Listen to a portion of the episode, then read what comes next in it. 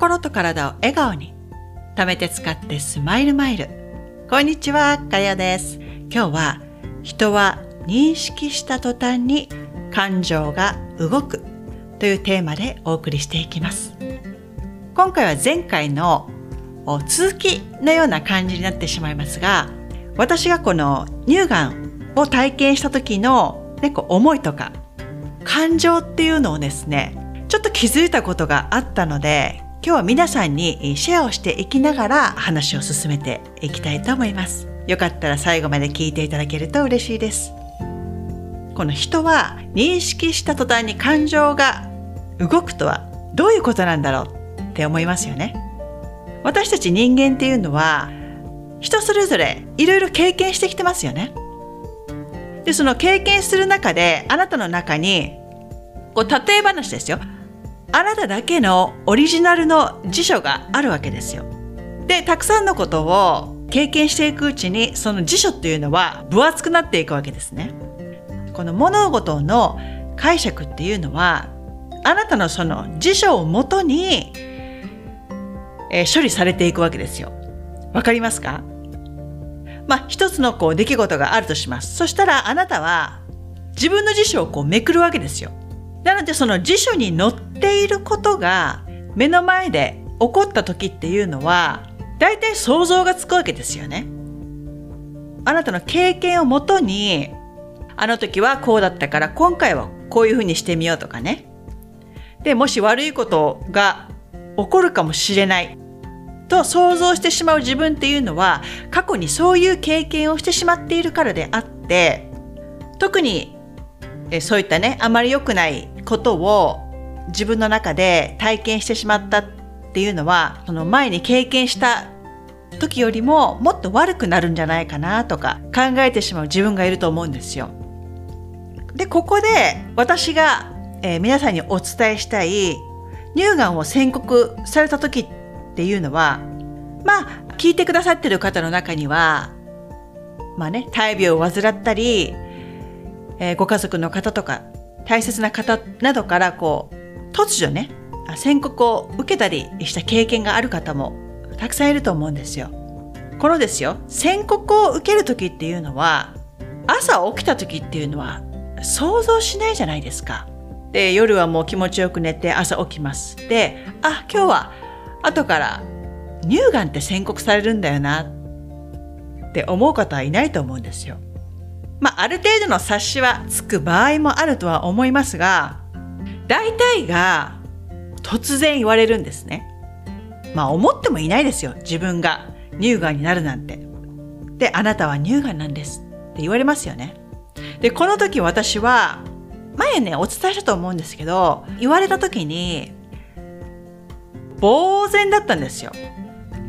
でこれ後から分かったんですけどなんであの時何も考えられなくなってただただ呆然としていたのかっていうのを深く考えてみたらあーって私はさっきお伝えした自分の中で経験したことがないから認識できないわけですよ。どういうふうにこの現状を処理していいかわからないんですね。だからもう唖然とするわけですよ。その後、家に帰ります。で、いつもあなたが行っているように毎日を過ごしていきますよね。あなたの今までやってきた日常っていうのは変わらないんですよ。で、それは自分の目で見たり、耳で聞いたりしながら、毎日のこの繰り返される日常の中の一コマをあなたは、がんの宣告を受けてもね、体験していくわけです。あなたのそのいつもの日常は変わっていないんですよ。でも、あなた自身っていうのは、そのがんを宣告されて、あ、私だけなんか違うぞ。いつもと違う。なぜ？私は病気になったんだと。そして家族が話している会話とかね、を聞きながら、あ、私の主人がとか私の妻が病気になったんだ。という会話を聞いたとします。で、またそこであなたを認識するわけですよ。あ、私は癌になっちゃったんだって。そして病院のお医者さんとかスタッフさんとかは、もうやはりこれが仕事なので、淡々とやっていくわけですよ。で、今日あなたはここの検査に行ってとか、今日は血液取りますとかね。言われた通りにあなたはそれを淡々とこなしていきます。で、その動作を自分でこう見ますよね。そうしていくと、徐々に自分が置かれている状況っていうのが分かってくるんですね。で、この時点であなたは今の現状を認識したっていうことになるんですよ。そこで認識すると、テーマでお伝えした認識した途端に感情が動く。で、ここで自分の今の置かれている状況が分かったことで、体の中からですね、サインが出てくるわけですよ。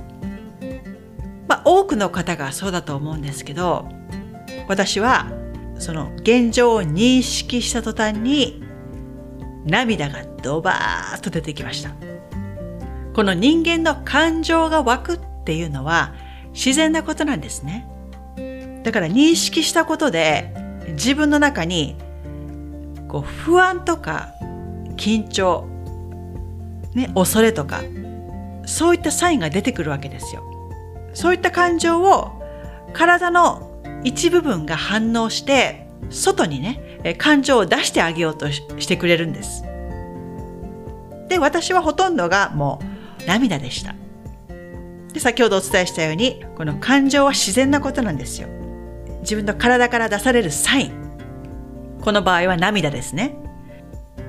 これはもう押し殺さずに全部出し切ってあげることが大事なんですよ。もう止めようとしなくていいです。私は手からこう、冷や汗も出てきたかな。その冷や汗とか涙。これは自分が今恐怖を抱いてるんだ。自分の辞書にないことだから未来への不安もよぎってきましたよ。でもその一つ一つのその感情っていうのは体からね何かしらの形で出てきます。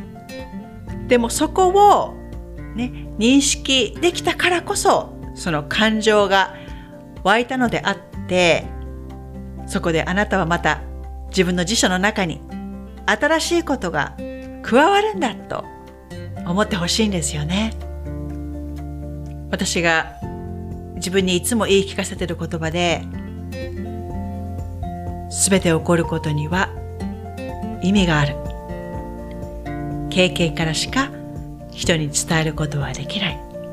この機会を与えてくださってありがとうございますっていうのがあるんですよ。私これ毎朝言ってるんですね。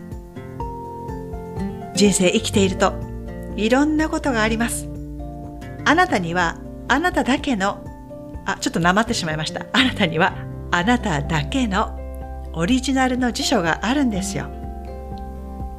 だからもしその辞書の中にね、載っていないことが突然起こったとして、呆然ともう立ち尽くしてしまうっていうのは、しょうがないんですよ。